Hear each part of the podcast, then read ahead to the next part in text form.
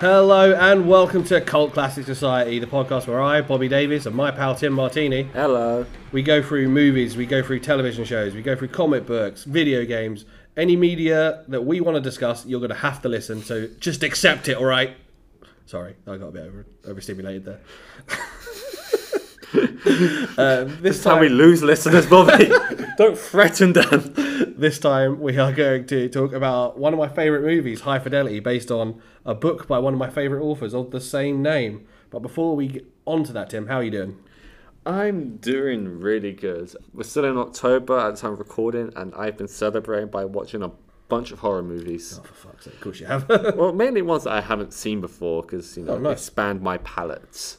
I mean, I say I say that I did an all-night marathon of the Evil Dead movies at the Prince Charles Cinema, which was a fun experience. uh, it didn't look fun on your Instagram reels. You look like just relieved to get through each one. I, I was relieved to get through the remake. but I also watched the Five Nights at Freddy's movie on opening night. That was the experience. The crowd literally treated it like it was Avengers Endgame. Oh, for fuck's sake! Literally cheering every like Uh, you were all Easter egg. children when it came out, weren't you? So I mean, I wasn't even a big fan of the games. I was just interested in seeing it because the movie came out three years too late. But Yeah. you know, it's here. it missed the wave for sure. Yeah. Right. So High Fidelity, one of my favorite movies. I used to work in a record store. R- At one point, I ran the record section. This movie speaks to me for multiple reasons. In fact, when I was working at the record store, when I'd not been there long, one of the older boys who worked there till after I left as well, he worked there for sort of 30 plus years, loved his job, loved talking about music, was said to me, You've not seen High Fidelity? It's like, No. It's like, Go watch High Fidelity. cool. Del Boy, you were right. The book of High Fidelity is set in London. Oh, Yeah, Nick Hornby is an English writer. They reset it for Chicago to sh- cast John Cusack. John Cusack actually helped with the screenplay as well. nice. But Nick Hornby was asked about this. He said the story's not about the location. So the story's still exactly the same. Yeah. You've just changed the locale.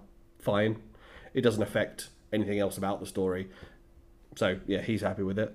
Released in 2000, and it was directed by Stephen Frears. I hope I'm pronouncing that right. It's like Fears with an R between the F and E. Frears. Frears, Frears, yeah. And I think he helped. It was him and Cusack who, with uh, input from Nick Hornby, who wrote the screenplay. Nice. We start the movie and really nice title sequence. I think the record spinning Oh, and yes. the name of the So movie good. comes up. I thought it was very cool. We meet Rob straight away. Rob is your protagonist, played by John Cusack, legend. Love Cusack. He is listening to a record and looking sad. Now I didn't know what this record was actually. It's the first time I've ever looked it up because I've never had the inclination to f- listen to it. It doesn't sound like my kind of thing. And it's called "You're Gonna Miss Me, Baby" by a band called the Thirteenth Floor Elevators and he asks a question that he's also posited in the book, and I it's quite poetic. I think I've seen it on T-shirts as well. What came first, the music or the misery? Rob talks directly to camera about worrying about you know the public worry about kids playing violent video games and watching violent movies when they literally listen to hours, like thousands of hours of miserable pop records about rejection and heartbreak, and you know why are they not worried about this affecting kids? this is this kind of narrative tool of Rob speaking directly to the camera is kind of the linchpin of the movie. Yeah. What do you think about that? I like it. I I always love a good fourth wall break. Yeah, it's correct. And the fact that, that that's what it is for the entire movie, yeah, I'm happy with that. Sorry, I didn't even ask you at the beginning. Have you? What do you know of High Fidelity, if anything? You quoted at your wedding. I did. I did. That's all. That's all I know. Yeah, great. It's, it's one of my favourite movies. This is where Rob posits the question Did I listen to pop music because I was miserable, or was I miserable because I listened to pop music? That's kind of becomes the theme of the movie. He relates everything back to music. It's always about music. There's music for every situation that he gets himself into. While he's positing this, Rob watches his now ex, who's moving out of the apartment, Laura, yeah, and she is kind of collecting her stuff and leaving. I can't blame her. I, I genuinely can't blame her. Yeah, he's a bit of a narcissist, isn't he? He's such a miserable prick. and as this is happening, Laura li- uh, Rob lists off his five most memorable breakups directly to camera, and he says they're all about her, and Laura doesn't quite make the list. As he screams at her, "There's no room for you in the top five. He says, "If you really wanted to mess me up, you should have gotten to me earlier." Rob tells us about number one on his all time breakup list Alison Ashmore, a girl he got with in middle school, I believe it is. All they did was make out for a few days, but this was his first ever rejection as a teenager. Yeah. Which, I don't know if you remember your first rejection as a teenager, Tim. It's, it's difficult. Yeah. Uh, he catches her making out with another guy a few days later. I thought no, it was the same afternoon. No, no, I thought It I thought it was- was half an hour later. no. He does. He says they made out. They went out for six hours total. Ah. Two hours after school for three days on the trot, and on the fourth day he come to make out with her, and she was making out with another guy Oh wow. called Kevin Bannister. And what really makes me laugh, there's an unnamed friend with him. You don't know who he is. We never Yeah. see him again. He's there's not a recurring character. It's just his teenage friend, and he- they're just staring at her making out with this guy. And he, this little kid just goes slut. For fuck's sake. Such like already straight on the misogyny train. Yeah. This film does ride. Roll tells us he likes to think that things have changed since he was 14 years old, but every relationship he's had has had elements of that first breakup. Yeah. And he moves on to number two, Penny Hardwick, who was his high school girlfriend. Now we actually, so in the middle school one, it wasn't John Cusack playing him, it was Yes. a teenager. In the high school one, it is Cusack, dressed in such- like a leather jacket And that looking shitty for- wig. and looking 40 still. she was a nice girl, but uh, wouldn't let Rob touch her up. Yeah. She wanted to wait. And That's pretty wow, what a gentleman. yeah, he admits he wasn't interested in her nice qualities. Typical teen. He just Yeah. wanted her body. He says uh, after, so he does this really horrible thing where she invites him in, and he says, "What's the point? It never goes anywhere," and leaves. Yeah. And then he finds out via the, you see here via the voiceover, and you hear another teenage boy kind of discussing it that after she broke up with it, or he broke up with her, she slept with someone quite Yeah. quickly, and he was like, "Oh my god, she slept with this jerk after three dates." Yeah. What what's wrong with me? so we're getting a, a nice picture of Rob. What do you think? What do you think of Rob? Misogynistic prick. Yeah, yeah, he's he's a he's a grumpy asshole right now. Well, we- he's taking us on a journey though. Yeah. a journey of his own. Fucking horrible opinions of women. Yeah. Rob takes us to his record shop, which I like the name of, Championship Vinyl. That's a good name. He picks a neighbourhood that would attract the bare minimum of window shoppers. He gets by on loyal clientele of young men, nerds who are looking for deleted Smith singles and original Frank Zappa pressings. yeah, these guys. And we would, at my old job, we had like record store day, and we would have the people like queuing outside for Really? record store day. And I once went to Brighton uh, when I was living in Brighton. I went to the re- there's hundreds of little record stores, in- not hundreds, but there's quite a few little record stores Yeah, in yeah. Brighton, and the queues for all of them were insane. There was a my, in my old place. There was a record store literally across the road from it. Flashback Records. Oh yeah, Yeah, I don't know if that's a chain or whatever, but no, I think it's a, an independent. I think Yeah. it's just the one. yeah, that was the one that literally across the road from me. Oh, nice, So it was nice to go in there sometimes and just pick up CDs. nice. Yeah, I picked up some rare vinyl, but uh, I got the she and him Zoe Deschanel's band. Oh yeah, yeah. I got uh, like an orange pressing of one of theirs on record Nice. store day once. It's the only one I can remember off the top of my head. Rob said he feels guilty about taking the money of these nerds. Well, he would if he wasn't one of them. one of his staff comes in and This is says immediately he had a good weekend. And you find out why he had a good weekend is because he found a rare record he's been looking for. Yeah. And that's enough to make his weekend. Uh, this character is called Dick. And I quite like Dick. He's a bit shy. yeah, Yeah. A bit, bit bit weird. reserved. Yeah, but you know he's nice to people. Yes, he is. He's very friendly. Rob and Dick uh, start working and quietly listening to Belle and Sebastian as possibly the best character in the movie Yeah, bursts through the door. Barry, who plays Barry, Jack Black. fucking Jack Black. And then apparently, when they wrote the screenplay version, there is he, he is a character in the, the book as well. But they were like, this has to be Jack Black. It's got to be Jack Black. And apparently, Jack wasn't interesting at first. What? or Oh, interested at first, sorry, and then he changed his mind and was like, yeah, okay, no, I'll do it, whatever. And he bursts in and says that the Bell and Sebastian CD sucks.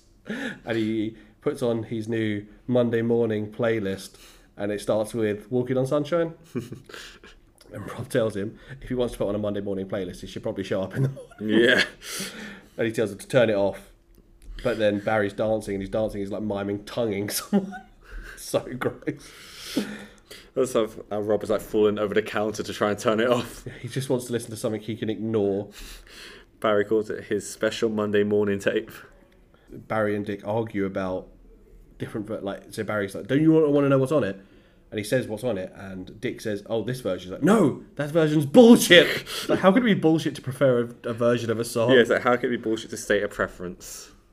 He thought, Barry thought the tape would be a conversation starter. They could discuss even more top five things because it's their favorite hobby, as we discussed through the film. See through the film is discussing top fives for different scenarios. Yeah. because they're nerds. Rob says to the camera, "I hired them to work three days a week, and they just started showing up every day. And you can't find. You can't fire them because he only pays them for three days a week, and they work s- well six or seven, I Yeah. suppose." Rob tells us about breakup number three, Charlie Nicholson, who was Rob's college girlfriend, who is played by Catherine Zeta Jones. yeah, what a what a big hitter, right? Straight off the bat. That that shocked me. Yeah. Well, Rob was clearly really into her, thought she was fucking brilliant, said brilliant things, and thought she was super intelligent and insightful. And even this the first time I even watched the movie, I looked at her and went, oh, she sounds like a dick. Like listening to her talk. And I was like, he's clearly not paying attention. yeah, we we get it later that she's clearly a dick. Rob says he never got comfortable in their two year relationship, like Charlie, like asking why Charlie would go out with someone like him. He was always paranoid about her leaving him for someone on her design department, and she did. Yeah. Fucking Marco. There's a, there's a line I was just like, and found to my surprise, I flunked out of school. yeah, we get to that in a second. Sorry, he's there's a really good bit where he's like in the rain screaming out Yeah. at her apartment. It's like Charlie, you bitch, let's work it out. Fucking super neckbeard kind of uh, Honestly, behavior. Honestly. All he needs is a fedora. Yeah, and then as you said, what happens? I found to my surprise, I flunked out of school. Two months later, and he come round and he was working in a record store. Not not championship though. This is a different one. you ever go on those benders, you know, like two months, so you just have a job? I've got a job and I don't go to college anymore. Uh, he says some people don't get over Nam or the night their band opened for Nirvana. Rob never got over Charlie. Bless him. He didn't get over any of them. No, clearly not. Rob says says you've got to punch your weight. He's not the smartest, but he's not the dumbest. But Charlie was out of his league. I was like, okay, well, I don't know if I quite frankly agree with that because I don't know. Leagues seem such an arbitrary thing. Well, it's just it's like a high school like social hierarchy thing, Oh right? yeah, for sure. It's like a nerd won't date a cheerleader, that kind of thing. It's the other way around, mate. Well, I Cheerleader mean, way, no, I mate. mean that's what I mean. A cheerleader, or nerd won't date a cheerleader because she's out of his league, yeah, yeah, so it's it's unobtainable. yeah. But the, the older you get, you realize that's stupid. oh, it's dumb. Yeah. Rob calls. Oh, sorry, Laura calls the record store she does. Yeah, because she wants to pick up her stuff. and Rob ends the conversation all huffy. Of course, he does. And then we could hear a customer in the shop and he's asking to buy. I love this scene. I don't know why, it just tickles me because it reminds me of how you feel about customers sometimes. Although this is over the top.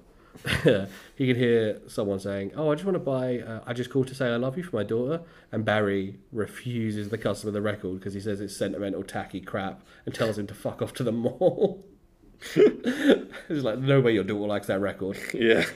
And Barry and Rob argue about being nice to customers. Barry's like, we don't even have the record anyway, and he's never going to come back. So it's not the point. I need the money.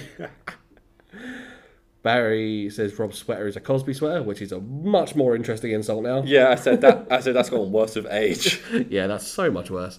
Being compared to Cosby is not the way to go. No. And this is where they almost have a fight. Yeah. Rob grabs Barry by the coat and shakes him, but he- but he does he does kind of give up quite quickly. But Barry's like, "This is vintage. I'll sock you in the face." He doesn't do anything. Rob decides he's like, "I've had enough," and he goes and hides him back. And Dick comes to check on him. Poor old Dick. I love Dick. He's such a good guy. He just wants to be nice to everyone. Yeah, and Rob tells Dick about the breakup. He's so timid, bless him. Rob comes home and finds some of Laura's clothes, and he leads him to a rant saying about how women only save their best underwear for the nights they're I was going to hook just like, up. he, he sniffs the underwear as well. Yeah, That's what a creep. just a creepy bit, yeah. And we learn about breakup number four. Sarah. Sarah, indeed. Go on, t- talk us through Sarah, Tim. Well, the whole thing was so they both had gotten dumped. Yeah. So their whole thing then was let's just be together kind of thing. But then she dumps Rob and he goes, That violated our whole agreement. Oh, one of the lines, there's a really good kind of bit of dialogue in here, and it, it really.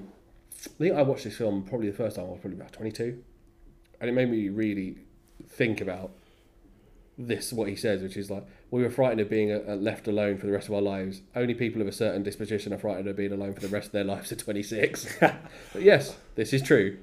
Got him a year off from that. yeah. Are you frightened of being left alone? Not really. Then you're not of the disposition that Yeah. they were. Yeah. Because I had a discussion with someone about this the other day, actually. Well, I say was it. it after watching this movie? it, it- I did actually watch the movie, but it, it wasn't because of the movie. It was our mates drinking. It's like five lads, and then one, lads, lads, lads. then one of them brought um, his girlfriend down. So, me and my friend, we have this running joke of being scared of women. We're not a lot. well, actually, like horror movie scare. No, no, no. Like scared to talk to them because you know they're intimidating. And she overheard this and went, actually, like sincerely, went, "Don't be afraid." And we're like, I would explain we're not, but she was like, just explain like how it took her a while getting used to being alone. Then once she did that, she was able to start dating. I was like, well, yeah, that's what it is, right? yeah, you have to be comfortable with yourself. Be, yeah, be comfortable with yourself and then go out and date because then you're also portraying the best version of yourself by doing that. Welcome to Life Advice with Tim and Bobby. It, it's, it's you are right, it- you- it's common sense. if you can't be comfortable alone, then you can't be comfortable in a relationship. because I know people who will like they're not comfortable by themselves, and when they try and talk to people like romantically, there's always a hint of like I'm doing this because I want to make you happy, So so you don't, don't want to be leave me. alone, yeah, for And sure. yeah, just never be that person. So, despite the fact that they were with each other only hours ago, Dick randomly decides to check on Rob when Rob's at home. Rob is reorganizing his records. Also biographically, Yes, this is great. He invites Rob to a gig by an artist called Marie DeSalle. But before they before Dick decides to leave, he says, What are you what are you organising these by? Chronological? No. Alphabetical? No. Autobiographical. And this is stunning to Dick. It's like the best thing he's ever heard. And the system is demented. It's like based on remembering I was going to give this person a gift, but then I decided not to. And I have to remember that, and that goes here in my personal timeline in 1978 or whatever. how do you um, organize things?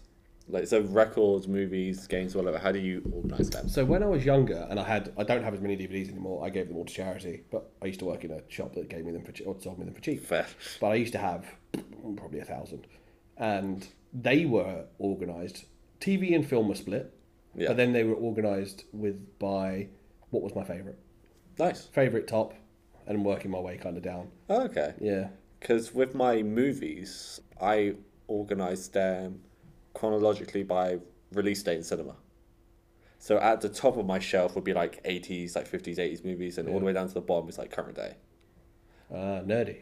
It's nerdy, but um, it helps diversify the placement of everything because I have a lot of like classic movies that have been redistributed through like Arrow Video. So you get like all these like really cool, like different um, Oh, their Blu-ray special editions look yeah, cool. yeah, yeah. Blu-rays like special editions, like covers, and like there's steelbooks plotted everywhere. And I just like the f- idea that I'm not having to look in the same place. Like you don't have Evil Dead One, Evil Dead Two, Evil Dead Three, like all in one go. I see. I, if I was not going to do it by favourite, I would do it by alphabetical. So that's because I did that for years at work. No, that's fair. I also I just like the idea of then if I want to look for a specific era of movies, I know where to look. Yeah, I fancy something old. Yeah. Straight to the top. Exactly.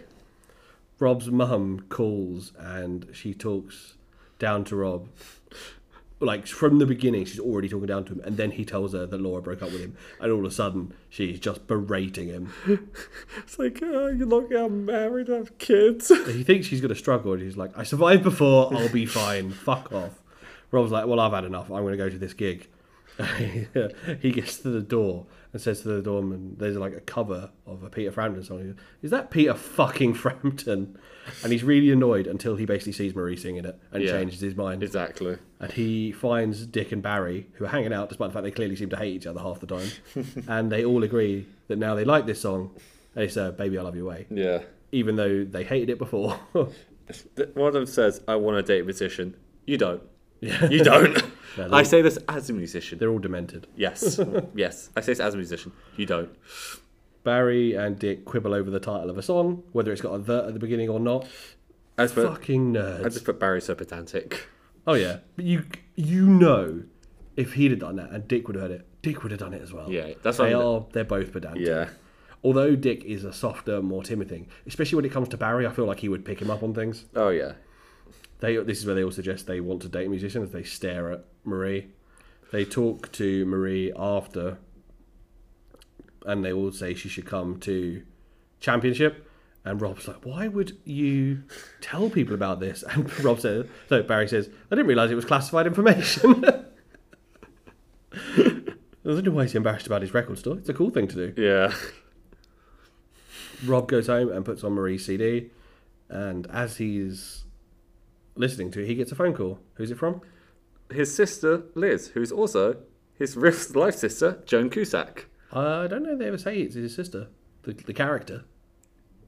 It, I, f- I think they do. No, no. Well, she's at a funeral later. I thought I thought they were. No, you, I think you've just got that in your head because it's Joan Cusack. I no. I need She's to. a friend. She says they are friends. She says, "I'm your friend as well." oh. Yeah. I think my I think my mind's immediately. Yeah. They're, they're clearly. Probably Yeah. So obviously, Joan Cusack is John Cusack's real life sister, but Yeah. they are friends. Okay. She says, "I'm Laura's friend, but I'm also your friend." I no. I see. I thought it's like it's like I'm not your sister. Your sister. Yeah. I don't know why I thought they were brother and sister. So this is where she's because in real life they are. Yeah. Yeah. This is where Liz says, "Oh, you know, I want to be everyone's friend." Yeah. Yeah. And then they hang on. Next morning, Laura comes over to get her stuff, but instead of going to work, Rob stays home for the morning. took Yeah. The morning off. He asks Laura if she still loves him, and she says it doesn't matter as they're just not getting along. yeah. Laura says Rob is the same person as he used to be, and she isn't. She's grown up and has a job now. She used to be punk man, What happened? Used to be cool. fucking sellout. Work for the man. I've reckon this Laura's a sellout. She's a law- lawyer now, where she used to be. We we hear later from Rob. She used to be like do pro bono stuff and work for poor Yeah. people and, and the environment. And And that's stuff. pretty much corporate. Yeah, and how she had pink hair. Rob's back at championship, and there's a cool customer called Lewis, who is clearly a regular, and they he's one of the customers that they like. Yeah. he's cool. He is you know a well dressed, cool looking dude, and he's like, "Oh, Rob, it's your turn," and he says he's feeling basic today, and what it's his turn to do is pick what top fives they're doing. Yeah. Not to pick his top five for something. He's like, you come up with a top five idea now so we can do it. And the one he picks is top five side one, track one. So album openers. Ba- Barry says the songs he picks are very pussy. He says, very pussy. Some safe options and then a modern one to make it feel. Yeah. A second customer tries to ask Barry a question about. He's, su- he's like even more meek than Then Dick. Dick. Yeah. and he asks Barry about a record and it's super rare for whatever reason. Barry shows it to him and he like pulls it out of the case and inspects the edge. Yeah. I'm miming this to you. I don't know why I'm miming it to you. He inspects the edge of it and like sl- basically fucking sniffs it. And well, the thing about this is he's the record that they say it is is the correct record. Yeah. But the one he wants is like a rare Eastern European copy or something, and that's Yeah. not what that is. That's just the regular one he, they use for the prop Yeah. which is uh hope someone got fired for that blunder. he asks how much it is, and Barry says, "Yeah, I'm not selling it this week. Maybe next week." and he's already done this to this guy. He it said last that last week. Lewis offers to buy it for forty dollars, and then Rob just goes, "Yeah, all right." And then they ask him like why. It's like because he's a music nerd. Rob go- go. Lewis calls them elitist snobs who sh- uh, who shit on people who know less than them, and that's everyone. Yeah. And they all go, "Yeah, Yeah. But because he's cool, he probably doesn't know as much as them. He's not as elitist as they are, but he's just cool, so he's fine. Yeah. Exactly. Rob calls Liz back from the shop. This is where we. This is actually where we see it's Joan Cusack. We just hear the voice before. Yeah. Though her voice I find quite recognisable, but I don't know about you. They talk about the breakup and how Rob's doing, and Liz lets slip. I don't think much of this Ian guy. What But- fucking Ian guy? As she's saying this, Dick bursts into the office and says, Marie DeSala's in the shop, like it's an emergency. And he actually brushes off the Ian thing just for a moment. Yeah. And Rob, Rob runs out into the shop and they're playing her CD in the shop. Yeah. He's like, turn it off. So he tells them to turn it off, then runs back to the back and shouts. We're fucking Ian guy. And then there's like a mix of emotion as Rob's like, Rob doesn't know anyone called Ian. Her life is Ianless. and Marie DeSalle obviously says, Oh, leave my music on. You know, it's good. Uh, and that's kind of all we see of that kind of interaction. And it's a bit of a mix of emotion as Rob gets home. He's like, She doesn't know anyone called Ian. Her life is Ianless. And then he sees some post in the building for I Raymond, who goes by Ray, and he used to live upstairs.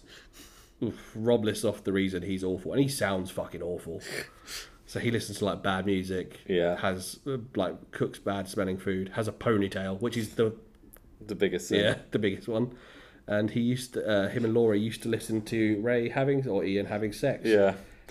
What's really funny is during this scene, Laura's reading a book. So they're listening. Sorry, they're listening to him having sex, and they're mocking it and stuff. And she's like, "He's been going for ages," and Laura's like, "I should be so lucky." But then, did you see what book she was reading? No. what- The book's called Love Thy Neighbour.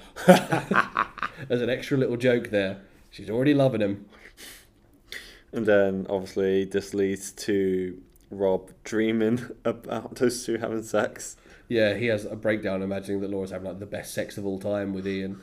And this is where you first see Ian and he looks like fucking Tommy was out. Yeah. And I know we reference the room a lot on this one, but he does look like Tommy Wiseau. And then I this think he's meant to look like Steven Seagal, and that's what I got, yeah. but he looks more I reckon he looks more like Tommy was out.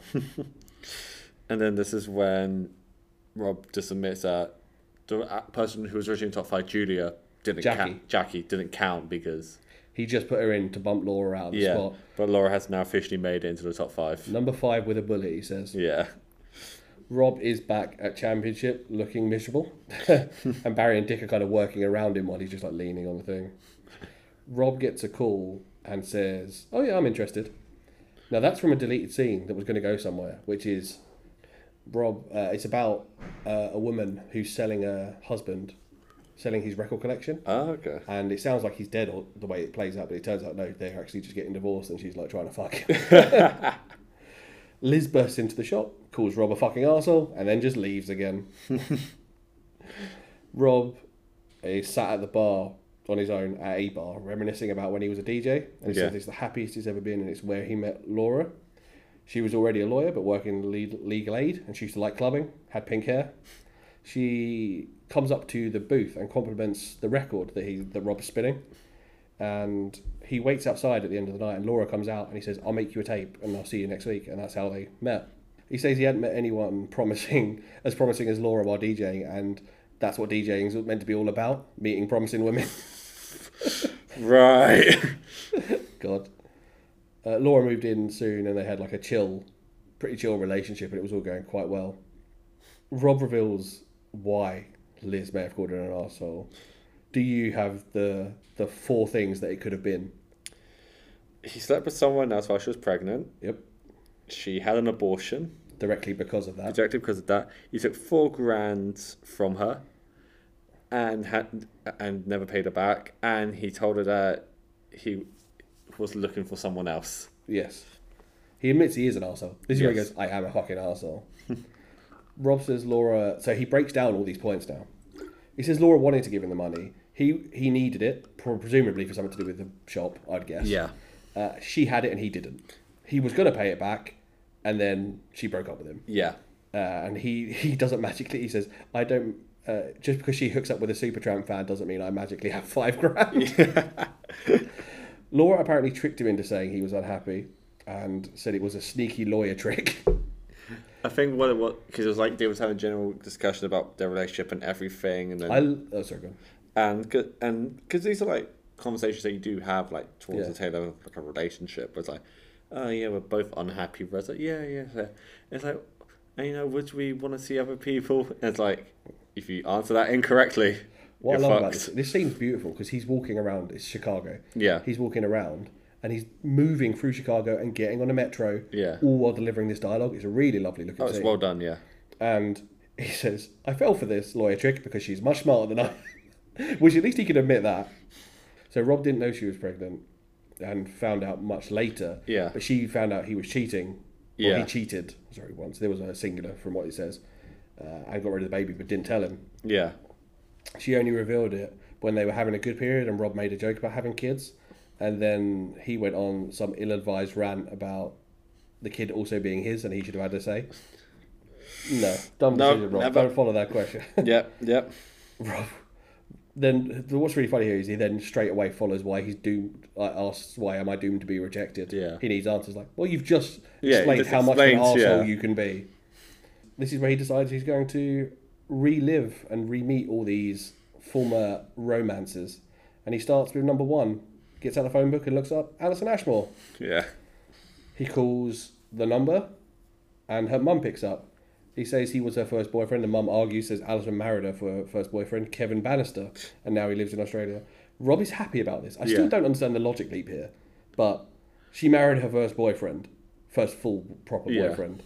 I don't understand the leap in logic as to why that makes him happy. I but think it, in his mind, it means then I wasn't the problem. I just wasn't the right person for her. yeah, and it was also you know you married a teenage sweetheart, Yeah, and so- when you're a teenager you're all hormonal. and Yeah, shit, so I guess. think to him it means it's like, oh, it doesn't mean I'm a bad person. It just means, yeah, we want the right person. this is where Rob says this made me feel great. I'm going to see the rest of the top five list. And just when we get a Bruce Spring- Springsteen cameo. So yeah, he's laying in bed and he has an imaginary conversation with the boss. In the book, it was Bob Dylan. That's good. Yeah, but Springsteen, American. You know. Yeah, yeah, yeah. great. And they could get Springsteen. Springsteen suggests talking to each of them and asking forgiveness so that he can feel better. Rob says, "And maybe they'll feel better." And he's like, "Yeah, it doesn't matter. You'll feel better."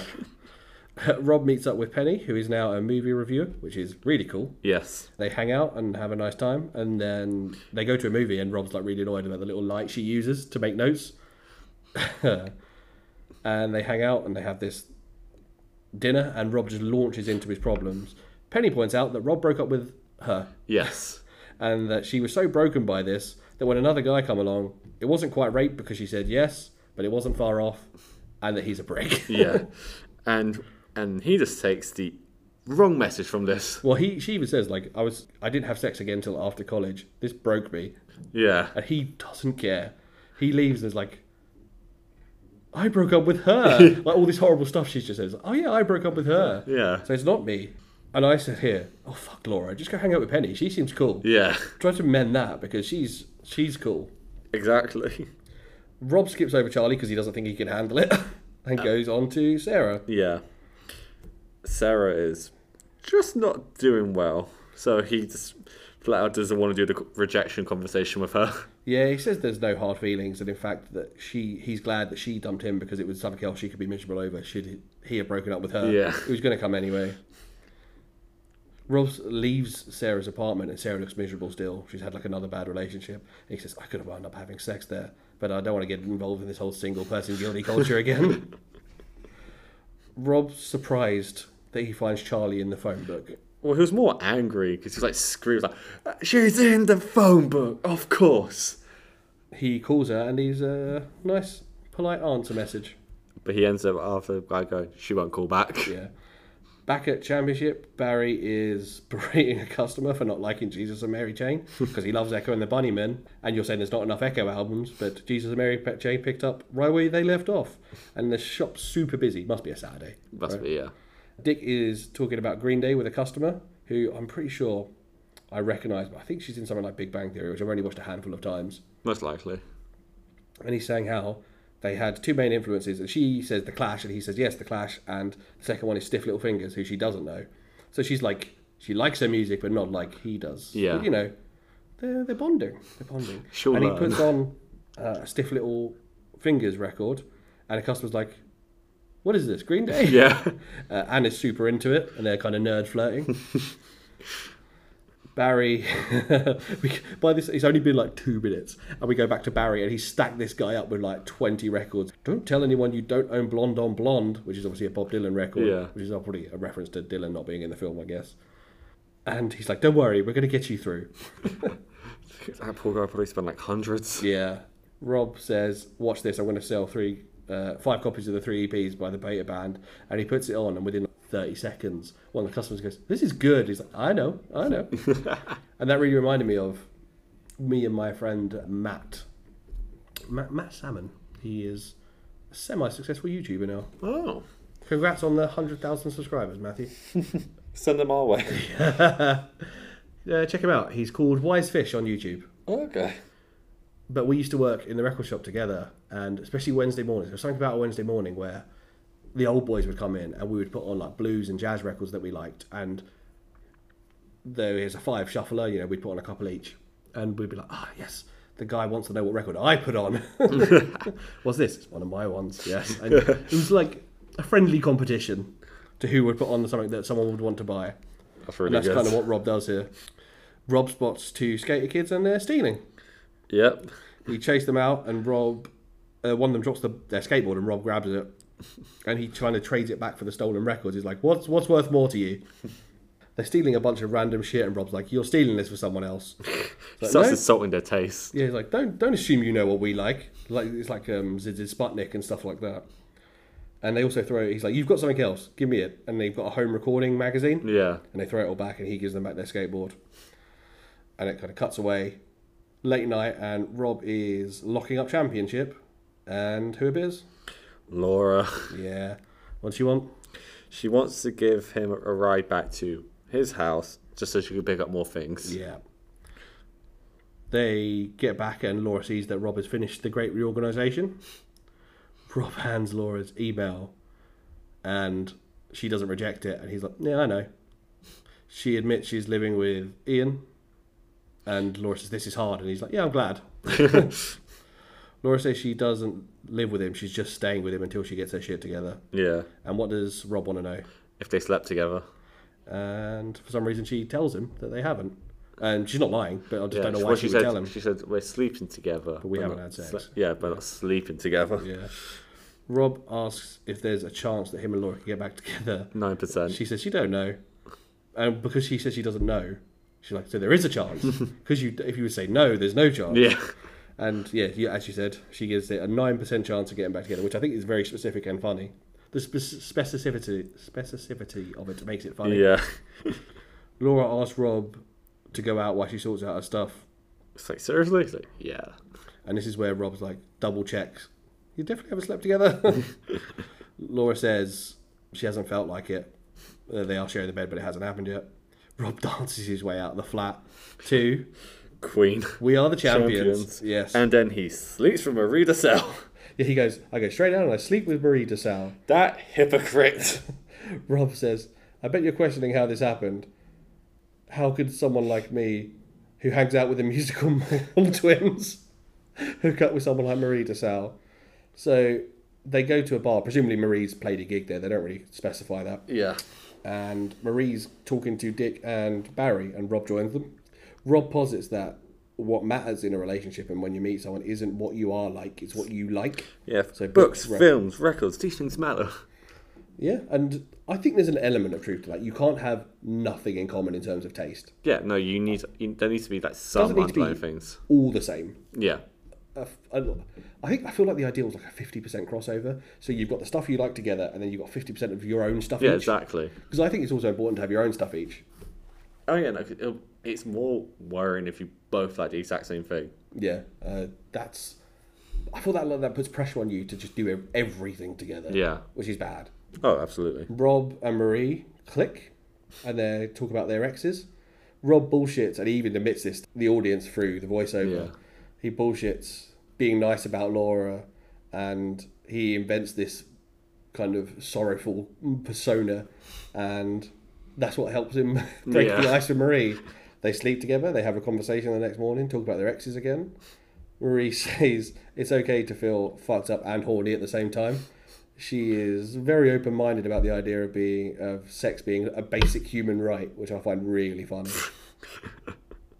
they go down the street and head off in opposite directions, which is almost like the these uh, but on the nose analogy of what they've done. Yeah. They go opposite directions. Yeah. Well done. We don't see each other ever again. Yeah, because she doesn't come back, does she? No, that's it. That is her gone. Great character. Immediately, Rob starts to overthink Laura not sleeping with Ian. Yeah, well, he's could- just had sex with someone he really fancied, someone who everyone's crushing on, and he literally she steps away and he goes, "Why haven't they fucking had sex yet?" And the thing is, he keeps focusing on the yet that was in Yet, her yeah. sentence. Rob uses the idea, yeah, like, so what did so this is your this is your scene, Tim. So The what, thing is, when this happened, I was like, How did this not make Bobby watch that film yet? I think I've I think I brought it up in the recording. Whether it made the edit or not, I don't know. I'm sure I mentioned it. I no, you didn't. Actually. Either way, it was on my notes. I m- Maybe we skipped over it by accident. Go on. What what analogy does Rob use to help to So- try to get Barry to help him figure this So out? he, he says to, to Barry, like, if I say to you, I haven't seen Evil Dead 2 yet, what's your response be? And Barry says, You're a cinematic idiot and I feel sorry for you.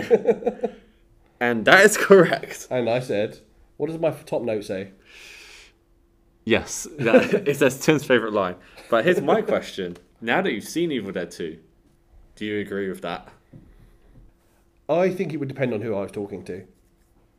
I would say if I was to talk to one of my more alternative mates who are into their kind of horror and, and they hadn't seen it, I'd be like, well, you're dumb. This is for you. Yeah. Whereas there are certain people I'm like, well, Barry doesn't think like that though, does Yeah. he? Barry thinks he's right about everything. Exactly. Whereas I'm aware of myself and know that not everything is for everyone, and people, some people don't like horror. yeah, that's it. Because when people ask, you, "Oh, what's your favorite film?" and I say Evil Dead Two, de- de- like some people just go, "What?" You should show people this scene. yeah, but li- like there's like a weird confused face, like, "What is that?" I've never heard. It. I have to explain. It's like it's like comedy horror from the eighties.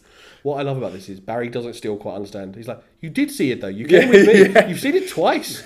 And he's like, "I don't know." He's like, "Dude, just just hypothetically." He's like, "Oh, I don't know. Shut up." And then he pulls it. back, He's like, "I suppose, yeah, you can't have want to see it that much. Otherwise, you would have seen it already." And then he literally there's a beat, and he goes. On the other hand, and he just makes Rob feel shit again for a second. Rob on feels the other better. hand, the yeah does imply that you do eventually want to see it. Rob calls Laura again and makes her meet him for a drink, and says she she denies. And this is one of the points that he makes that I actually think is fair, where he goes, you know, we had a, a long term relationship, we lived together. Everything about this ending and every time we get to discuss things can't all be on your terms. yeah, I think that's the first fair point he's made. no, that's absolutely fair. Give me something back yeah, exactly. 'Cause, like she's kicking him out of his own apartment. to get her stuff. Yeah. Yeah, it's all been on her terms, which in a breakup it is on the breakup her's terms, but y- humans should have some give and take with these. things. Exactly. You try to be unless that p- other person has done something. I mean, he did cheat, but that's not why they broke up. She got over that apparently. but you know, unless someone's done something horrific, you probably should be some give and take. No, absolutely. Laura asks how Rob is, and his immediate thing is, "Have you slept with him yet?" yeah. Again, he's such a hypocrite. Yeah. Laura says she has now slept with him. And Rob storms out. Yeah. He starts to walk around in the pouring rain in Chicago. Must be fucking freezing. Laura calls when he gets home. And the conversation keeps going. But Rob's kind of a bit like off and on about it. Rob Yeah. hates this conversation. He doesn't want it. Laura offers to meet up for another drink and explain everything. That she's worried that this could be the last conversation they ever have. And Rob just hangs up. While Laura sat there sad, Ian comes in and says he needs a second opinion on his sauce. Yeah. He's cooking for whatever it is. Uh, so what does Rob, what's Rob's reaction to this? Doesn't he track down his name in the phone book? No, he calls the operator. Oh, yeah. Same same idea though. He gets Ian's phone number, then asks for the address attached to said Yeah. phone number. And then he just calls him from a phone booth outside in the rain. Yeah, they're eating dinner and they look pissed, and the phone rings and Ian hang- hangs it straight up straight away. He does look like a douchebag, doesn't he? He does, yeah. Yeah. I think they've purposely gone, okay, yeah, Rob's an asshole, but this guy is also a douchebag. Ian hangs up the phone, and then as he goes to, when it rings again, he goes to hang up again, but Laura snatches it just in time, goes to the living room, and she can see Rob outside. She says, Rob says Laura is running from the relationship and that she'll do it again from this guy, this guy with the Steven Seagal ponytail. Laura slams down a picture of Ian in a gi, which is really funny Yeah. like a, a martial arts gig. Robbie saying he loves her, and he understands her, but Ian doesn't. All this kind of typical Take like, me back stuff. Yeah. Laura says Rob should call her at work, not here, and she's upset. So they hang up, and Ian says, "I think I should talk to him. My job is conflict resolution." I'm like, oh, "Fuck off, fuck off, Ian." I'm just so mellow. Uh, Liz and Rob go for dinner. Liz explains that calling her. So Liz has obviously kind of cooled down a bit. Yeah, yeah. calling her all that's doing is making them team up against you Yeah. it's kind of there was three people in a fucked up rela- uh, situation and now there's two people against one which is Fair. yeah intelligent liz asks why rob wants laura back so badly, and he's kind of left hanging. He doesn't really give a satisfactory answer. We kind of jump to vinyl, and Rob gets a phone call. Who's it from? Charlie. fucking Charlie, who answers in fucking French. I fucking hate her. She's that kind of person that so- a teenager or someone in their early 20s would find cool. They're very introspective and kind of talk about and dis- not not discuss, but just throw their shit opinions out about everything. Yeah. But say it with such confidence and such swagger that a young person's going to be like, ooh, you're cool. Yeah, she'd have a podcast. Yeah, yeah. Voicing her opinions about things. Yeah. Uh, she talks like an utter arsehole. Yeah. But then She, she, talks in like it sounds like she's talking in quotes, Yeah. and I don't know what they're supposed to be like, but they sound like she talks in quotes. And Rob laps it up at first, calls her incredible. And then she basically says, Are we friends? Because Marco did this same thing a couple of months ago. yeah, and Rob denies that he's going through a midlife crisis. So she invites him to a dinner party that night. Yes, But as this is going on, Ian comes into the record store. yes, he does, and he wants to sort things out. Rob says he stopped all the standing outside in the rain and calling, and Ian says, "You were there this morning." Ian says he would leave Laura alone if she chose to leave him, and Rob should do the same. And this is this is one of the best scenes. Oh, it's amazing. Rob calls Ian a pathetic rebound fuck and throws him out the store. And then what while, happens? while like Barry and Dick are having to hold him back. Yep. And then the second one, it's um, Rob just beaten up. So well, no, it jumps back. Yeah. And it's not happened. So Yeah. the thing hasn't happened. Rob then goes for Ian and they hold him back, like Yeah. you said. And then it cuts the back third one is my favourite. again. They all literally just jumping. what the best bit about it is, so obviously he's called him a rebound fuck. He's the guys have stopped him like jumping Ian, and we reset again. And this third time, Dick picks up the phone Yeah. and smashes Ian in the face with it and knocks his teeth out. And then they all start beating on him, and Dick smashes in his head with an AC unit. Yeah. which is like amazing. And then that's not real either. And Ian leaves with all his teeth. Yeah, Rob doesn't say a single word. unfortunately. Rob knocks on Charlie's door, and she is immediately insufferable. She basically hasn't changed. Yeah, her body language is even insufferable. She's all like arms, and Yeah. slow movement. And this is when he realised that halfway through the dinner party, he just doesn't like Charlie. Yeah, the dinner is like full of intellectuals, and Rob finds it hard and like No, wonders. no, intellectuals in quotations, that's yeah, yeah, yes.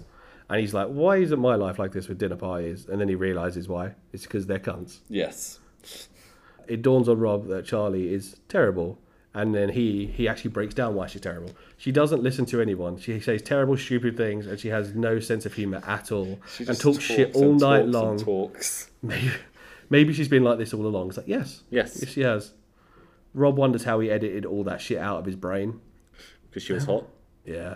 Rob asks why Charlie dumped And him. literally her reaction is, fuck you! Knew it, knew it, knew it. They say, why did she dump me for Marco? Like, even asked specifically why Marco.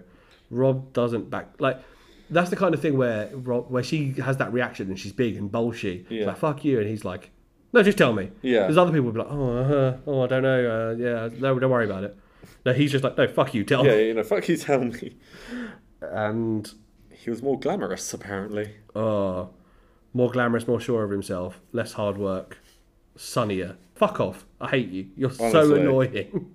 At the shop, we have Barry leaning on the thing, and a metalhead looking dude comes and asks Barry if he put the sign on the door. And we look at the sign, and it's an ad for hip young gunslingers. And it's actually just like a thing about trying to start a band Yeah. the metalhead invites Barry to a jam session, which I find was really funny. He's like, "What do you play?" He's like, "Nothing." oh, I sing. Yeah. uh, Rob and Dick watch on like interested, and Rob comes out like, "So he's like, oh, it's just a jam session." Like, you've had that poster up for ages, and no one's ever asked. And Dick says, "Oh, I'm not going to come out with the guys. I've got a date. He's got a date with Anna." Hey. And we see him across the road actually as they leave. Yeah. And then it kind of gets blinded out by a bus, nice little cut. And then Barry's like, oh, I'm not coming out either. I'm going to go home and write some lyrics. Yeah. And Rob is left alone on his own for the first time in Championship. He hasn't got the, as he called them, musical moron twins to fall back on. Just to sit alone with his thoughts. yeah. Rob goes home and sees a packed bag at the door and Laura is there. That's like our most like frequent place to go. Like I know she's picking up stuff, but it's like she's intentionally Just do it in one hit for fuck's exactly. Um, sake. Let's get a moving van and do it in one hit. And she's found a, a written top five list. Yeah, his top five dream jobs. Yes. And did you write them down? I did not. Number one, a journalist for Rolling Stone in the 70s. Producer at Atlantic in the 60s. Any kind of musician besides classical or rap. You'd be lucky to be a rapper. A film director and an architect. And then Laura points out, do you actually want to be an architect? And what would you actually do if, you know, time travel wasn't an option, basically? and would, like, number five not be own a record store? Yeah. She's like, yes. And then she she writes it and then crosses it through for me. Goes, there you go. There's one off your list. and that's actually one of the first like sweet moments we see between them. Yeah. That isn't a flashback. Laura says that's the last of her stuff, and leaves. And what does the first thing Rob do? Is he crumples up the list and throws it away. I was gonna say there's a funny bit where she's like, I hate I hate you. He's like, I hate him too. And they said, what is it? He- So he goes, what is his name? Is it Ray or Ian? She goes, Ray. I hate Ian. He Yeah. goes, yeah, I hate him too. so That's so a really good. line. That's a good joke.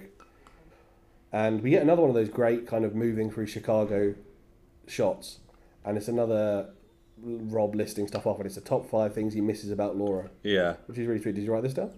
I didn't because it was such a long monologue that actually enthralled me. I was like, I can't write So anything. it's a right now. sense of humor. She has character, and or at least she did until this whole Ian nightmare.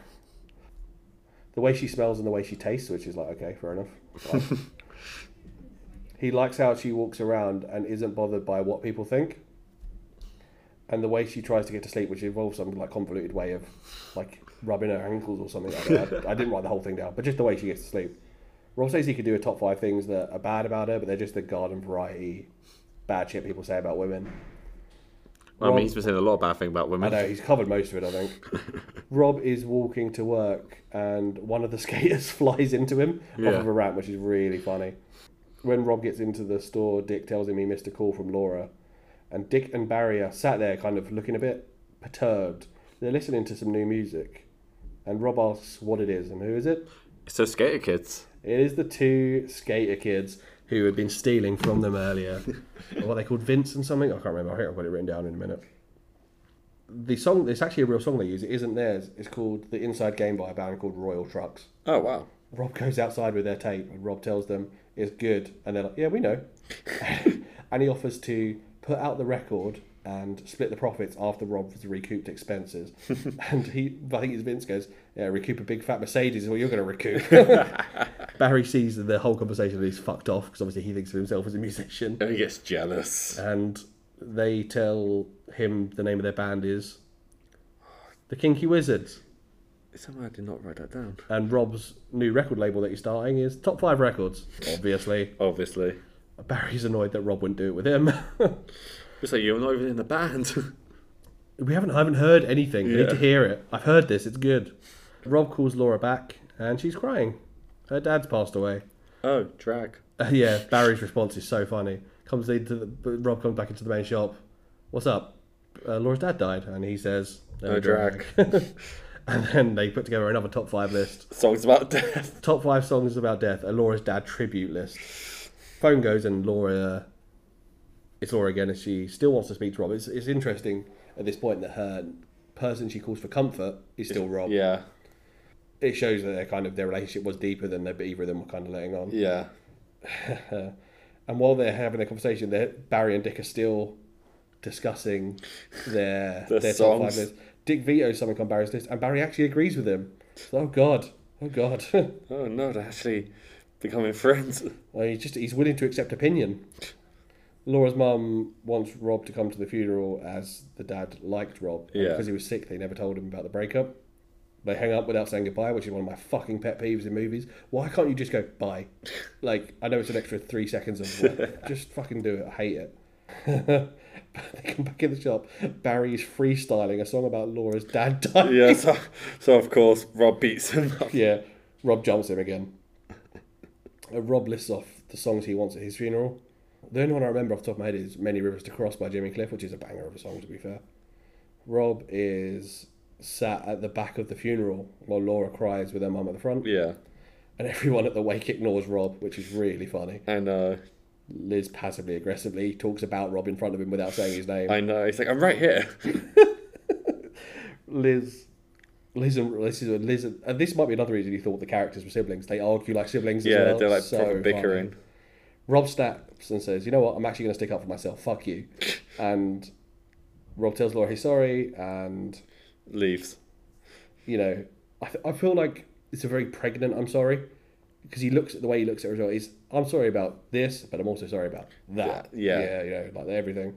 Rob leaves in the rain, and whether it's that sorry or whether it's the whole she realizes Rob is the person she goes to for comfort, she follows him in the rain. Uh, he's in the rain, but she drives like Yeah, a yeah. sensible person. Rob can now see he never he, he posits he never really committed to Laura, and that was stupid. Laura pulls up. And he just dives behind. he the, sees her first. does- What does he do? just dives behind the fence. It's like the little like flower bush. So much mud as well because it's so heavily raining. She's says, "Oh look, you're soaking. You're an idiot. Get in the car." Laura Laura says she doesn't want to be at the funeral, and she used Rob leaving as like the excuse to get out. Yeah, so they can't go back. Yeah. He must be so that was- the rain was so heavy. He must be so drenched. Yeah. They pull up to like a quiet park area, and Laura asks Rob to have sex with her. And did you list off the other things she would do instead? What was it? Uh, So she says, "I just want to feel something that isn't this sadness. You can either put cigarettes out on me," and he Oh, says, uh, I'm "This out. is my last one, and I'm Yeah, saving." it." she said, "Well, we better have sex." then." What's funny about it is their their dialogue seems very natural, even when they're talking to something weird stuff. yeah. I was gonna say it was like almost like weird inside jokes. Yeah. Laura's. They drive back to the house, and Laura's mum actually looks happy through the door that they're talking. Yeah. Well, sure, maybe she likes Rob. Clearly, they just never mentioned that the parents don't like him, and the dad did like him. And Laura says something laced heavy with kind of underhanded compliment here, which is that she's too tired not to be with Rob. he questions this as like, if you had more energy, you know, you wouldn't be with me, but because you have no energy, we can get back together. She's like, yeah. and she says something about Ian being a disaster, which isn't I really mean, followed up on. yeah. I mean, he looked like one, so. Yeah. But yeah, they're back together, and there's a nice little montage of her moving back in. What's nice about this is it, it shows we don't hear Laura's full side, but we do see that kind of she's reacting to trauma in a lot of ways. Yeah, Like her dad's been ill, she is pushing on to a point in her life where Rob isn't there yet, but you know, he in this interim has found a way to at least mentally Yeah. grow, which I think you know kind of brings them closer to a level than they were before. Uh, Laura was just wants to go home with Rob, and she actually says, "I want to go home." Rob, so you said like you said, there's a lovely montage of them kind of moving back in, and Rob says how great it is that everything's you know going really well. They start enjoying you know hanging out with each other. There's this tense line about like Marvin Gaye and Art Garfunkel, where they're walking through like a market. Oh yeah. Rob says their song is "Let's Get It On" by Marvin Gaye. Then they go on about I think is it Marvin Gaye was shot by his own dad or something. I don't know. So there's a bit of a divert conversation they have, and then when he's kind of elaborating, he said it's all really good, but there's something stuck in my head that isn't quite sitting yet. And as he says this, a woman comes into championship. She says she recognises Rob as from when he used to DJ. Her name's Caroline, and she writes a music column. And Rob reads her music column, and you're like, oh no, oh no. Laura calls at this moment, and he looks disappointed that like he's gonna have to care away from this conversation to go talk to Yeah. Laura. Oh, Rob, don't fall down that hole again. Rob finds a poster in a shop advertising a gig with the Kinky Wizard and his return to DJing Yeah. and he asked Dick and Barry, like, who done this? And it turns out it was Laura's idea. And actually, the poster's top thing is dance music for old people. Rob goes home, and Laura's there, and she says she's annoyed by this and was annoyed that she was with Ian when she thought of it, which I thought was really funny. Laura brushes off all his kind of reticent ideas and saying they're all trivial, it's fine. And then she drops the big bombshell on him. What's the big bombshell, Tim? Barry's band Yeah. are going to be playing as well. Sonic Death Monkey. Rob tries to convince Barry not to play and even offers him money. he said 100% off the gate. That's how much it means for me to not hear you play. Rob then tries to convince the Kinky Wizards not to come because he thinks it'll be a disaster. Rob talks it out with Laura. He says, It's not a big deal, but she says it is. because all your life you've been a critic, and now you're going to put something out into the world. You, the professional appreciator, Yeah. is going to be creating something. He's like, oh shit, okay, yeah.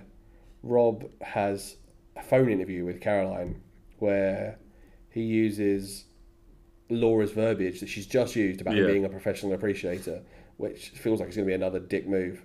They're a little flirty, not overtly, I would say, but they Yeah. are flirty. She asks the most basic question, which makes him realize that, oh, what I've got with Laura is deep and she's clever and understands things. And what is the basic ass question she asks? Top five records ever. He's Yeah. like, but for what? I need some clarification in the club, at home, at the bar, when I'm reading, you know. And she's like, oh, just top five ever. He's like, "Ugh, you don't get it. he says uh, he's going to make her a mixtape. And this is where he tells us about the art of making a mixtape. Which we people don't do anymore because they just do Spotify playlists. Yeah. You're using someone else's poetry to say how you feel. Rob gets upset when he realizes what he's doing. He's like, when's this all going to stop? Yeah. Like, what am I doing to myself? Laura comes home and asks who the mixtape for, and he's honest. He actually says it's the girl who interviewed him. It's to do with music. And she kind of looks at him funny but brushes it off. Yeah. Rob is now out and about, and he questions if this is him, just jumping from girl to girl whenever he gets a gut feeling. Yeah. And this is in my top 10 movie quotes of all time. This line is great. I don't know if you noted it down. What was it? I've been thinking with my gut since I was 14 years old, and frankly speaking, I've come to the conclusion that my guts have shit for brains. Yeah. Fucking top quote. That's in the book as well, that quote. Absolutely top. Really good, yeah. great bit of writing. And not only is it like you should actually think stuff out, also it's clever because, you know, shit comes from your gut. There's a little joke in there too. Uh, Laura and Rob meet in a shit cafe for lunch, and Rob wants to talk about something, and Laura has to kind of drag it out of him. Rob asks in like a really lame way if Laura wants to marry him, and she laughs and points out that he was just making a mixtape for someone else. It's just, yeah, which is a fair point. And she's like, "Don't you know? Forgive me if I don't think of you as a safe bet." And Rob says he wants to do it because he's sick of thinking about love and romance and marriage, which she's originally like, "What?" And then Yeah. he goes, "Right." He's only just come to the realization that all the fantasies aren't real. Yeah. So all these ideas are being with other women. They're just fantasies, and there's no real problems in the fantasy.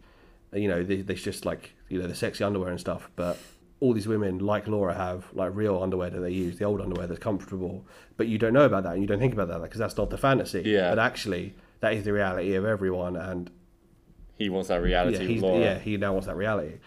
He says, "Oh, "I'm I'm tired of the fantasy, and I just want to be with you, and I never get tired of you." And this makes Laura happy. She understands what he's the the, the roundabout kind of obscure Yeah. point he's trying to get to. What was funny 'cause when he was like, saying all that, I was like, "That's exactly how I would explain it," because it's so roundabout. Because especially when you're speaking from like emotion and everything, and you're not preparing in your mind, Yeah. it takes you a while to finally get to your point. And he, uh, Laura, sorry, Laura says, she doesn't say yes, but she's happy that Yeah. he asked, and in the, "Oh, okay, we're heading in the right direction. Yeah. Okay, I get that. You know, maybe this makes me more of a sure about you as a as a, partner. At the launch party, and Rob is DJing, and the song that's playing is the the Kinky Wizards song. Rob says about the CD and introduces the Kinky Wizards. The kids are there, and then and it immediately starts stealing stuff. Oh yeah, they're like reaching behind the bar and that, aren't they? You know, They're fucking little fuckers. Rob nervously introduces Sonic Death Monkey. Rob s- says to Laura, "There's going to be a riot, and this, they'll burn this place down." Yeah. Well, also, he says, I should have played the whole album first so they would have heard the entire Yeah. thing. Barry comes out, and what is it he uh, he reveals? That they're no longer called Sonic Death Monkey. They are Barry Jive and the Uptown Five. Yeah, and then they play a fucking belting rendition of "Let's Get It On." Yeah, and I mean, it's Jack Black on vocals. man. And it's actually him, yeah. You know it's him. It's his voice, and he does a really great job of it. And Rob immediately changes his body language. He's like leant on behind the desk, like Yeah. ca- like hiding his face. And he immediately stands up and says, "Oh!" It's like, what the fuck? Rob and Laura all of a sudden had this moment where they look like a real natural couple. Yeah. they're closer, and they're like he stood behind her, cuddling her from behind while they're watching the band. Dick and Anna are having a little dance Yeah. one of the kinky wizards. I and I only clocked this not in this viewing, but only in a more recent viewing that I should admit, does a Stevie Wonder impression. Oh, I did not notice that. He does. He puts the headphones on, but then puts the band over his eyes, and then starts doing the way Stevie would do the head movements. Oh, I did not know. it. Oh, Which I think is because originally they were going to put a Stevie Wonder song there, Ah, and they okay. pulled it. I think that's what it was, if I remember rightly. I might be wrong. If I'm wrong, I'll edit this. then Rob, we go back to Rob describing the perfect mixtape. You've got to kick it off with something killer to grab attention, and then you want to take it up a notch, but you don't want to blow your wad. so when, so then you've got to cook it off, cook it off a notch. There are rules to this. Rob says he's actually started to make a new mixtape in his head for Laura, stuff that would make Laura happy, stuff that she would like, and it's the first time he can really see how that's done. And that's the last line of the movie. really good. Yeah. So before I give you my opinion, overall opinion, I'd like to share a review I found on Letterboxd. Oh, please do. So if you guys aren't aware, Letterboxd is a social media site for films. You know, you log down the films you've watched, you can make lists and everything. I use it all the time. You can show everyone what you've seen like a little hipster bitch. Yeah, yeah. uh, who would do such a thing? so when I went to log this movie, I found an amazing review, and it's simply this: guy who throws tantrums and gates gatekeeps music wonders why women don't want to sleep with him for two hours. 100% correct. That is the movie, and But what what rating did they give it? they gave it four stars actually. See? It is that, but it's so well done. That's and I agree with it one hundred percent. It is a really well done movie. It's really like it feels semi-realistic in a lot of ways, and especially coming from someone who has worked in a music shop, the way you approach these com- weird conversations you have about it, someone who's been in relationships, you approach those conversations in a Yeah. way. I and a lot of the dialogue is borrowed straight from Nick Hornby, who is a fantastic writer. I would also say as well, just for a movie that basically has nothing happening in it, like it's not like big scale thing. It's just about a guy refle- doing self reflection. Yeah. But it's just so well done, and it keeps you really engaged. I think some of that is uh, the writing, some of it's Hornby's dialogue, that Yeah. was the, the, the lifted directly from the book. Some of it is Cusack's performance, Cusack's performance, directly Jack, down the barrel of the lens. Jack Black's performance. Yeah. literally everyone does an amazing performance. It's such a good movie. I love this movie. Yeah. And it's um, Nick Hornby is actually one of my favourite writers. What else has he written? So he's written several stuff that's been turned into films. oh, He wrote okay. About a Boy, Ah, yeah. later turned into is it uh, what's the kid's name? Nicola, Nicholas Holt. Yeah. So he was the boy in that, and then he went on to do Skins and or interview. Well, no, not interview with the vampire. What's that other vampire one he did? Oh, what Renfield, the most recent one. Yeah. Yeah, he's in that, and Hugh- Hugh Grant is Hugh Grant. Is Yeah, he wrote. Yeah, great movie. And there was one he wrote called Long Way Down, which was turned into a movie with Aaron Paul. Yes, I know. I know. Uh, still set in London. He was the only American in it, but uh, the character is American in the Oh, book. okay, makes sense then. yeah, he's written a lot of stuff. He's a very good writer. nice, nice. And if I was gonna do a book, I might have even done the book of this, but because I, uh, I love the book. The book's great. Fair enough, fair enough. I'm really glad you liked it. I was I wouldn't I was not worried about this because I know it's a great movie. I know it stands up on its own, but I was really interested to see your opinion on s- more specifically the character of Rob. And, Yeah, I mean, I mean, he's a narcissistic piece of shit, but yeah. my favorite film's Evil Dead Two, which Bru- Ash is a narcissistic piece of shit. So Yeah, yeah, maybe even more so, considering he's so happy to kill people with chainsaws. exactly, exactly. Hello, it's Future Bobby here, just following up on a point that was made in the main recording of the podcast, which I meant to follow up on, but we got off track. The storyline where Rob gets a phone call and is going to follow up on getting the husband's record collection is actually done in the High Fidelity TV show, which was released in 2020, starring Zoe Kravitz as a female version of Rob. Zoe Kravitz is the daughter of Lisa Bonet, who plays Marie DeSalle, and Lenny Kravitz, in case you didn't get that from the surname. It is a really good TV show, and it was cancelled after one series, which is a shame because I really, really enjoyed the show back to past Bobby and past him for the outro. Great, I'm really glad you enjoyed that. What are we going to talk about in two weeks, Timothy? Well, as it will be the season, it will be Christmas. Tis time. the season. Tis the season. we discussed this before you started recording. We want to talk about a Christmas movie, but the thing is, we've both watched a ton of them. And the ones we keep suggesting, we've both seen. Yeah. So we decided, fuck it, it's Christmas. We want to have fun. We're going to talk about one. I think it's both our one of our favorite Christmas movies. It's in my top five for sure. I think it's my favorite Christmas movie of all time. We're going to talk about Jingle All the Way. Yeah, we are. It's We'll yeah, save we'll save Die Hard and Home Alone for the future. yeah, Uh, yeah. I think this is just a movie where it's just dumb fun. You know, you have Arnold in it. You have Sinbad. You have commercialism, commercialism just being made fun of. oh, it's so good. yeah. Turbo I, Man and Booster. Can't wait. I mean, no one cares about Booster, but you know. hey, hey.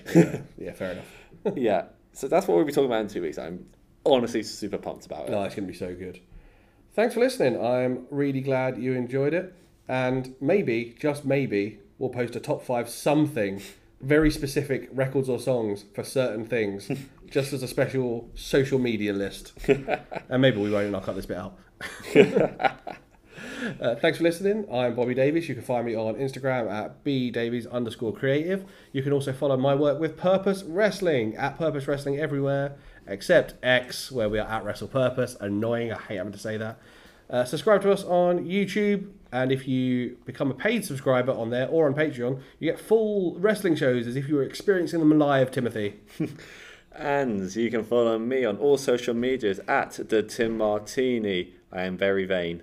And if you want to follow the podcast on social media, we're on Instagram, Threads, and TikTok at CC Society Pod. You can email us at the email address ccsocietypod at gmail.com. And, you know, throw ideas at us. You know, we're, we're open. We're here for ideas.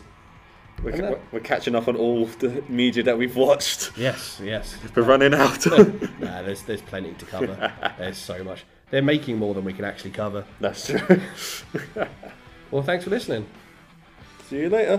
Bye. I'm not saying bye because they don't say it in the movie.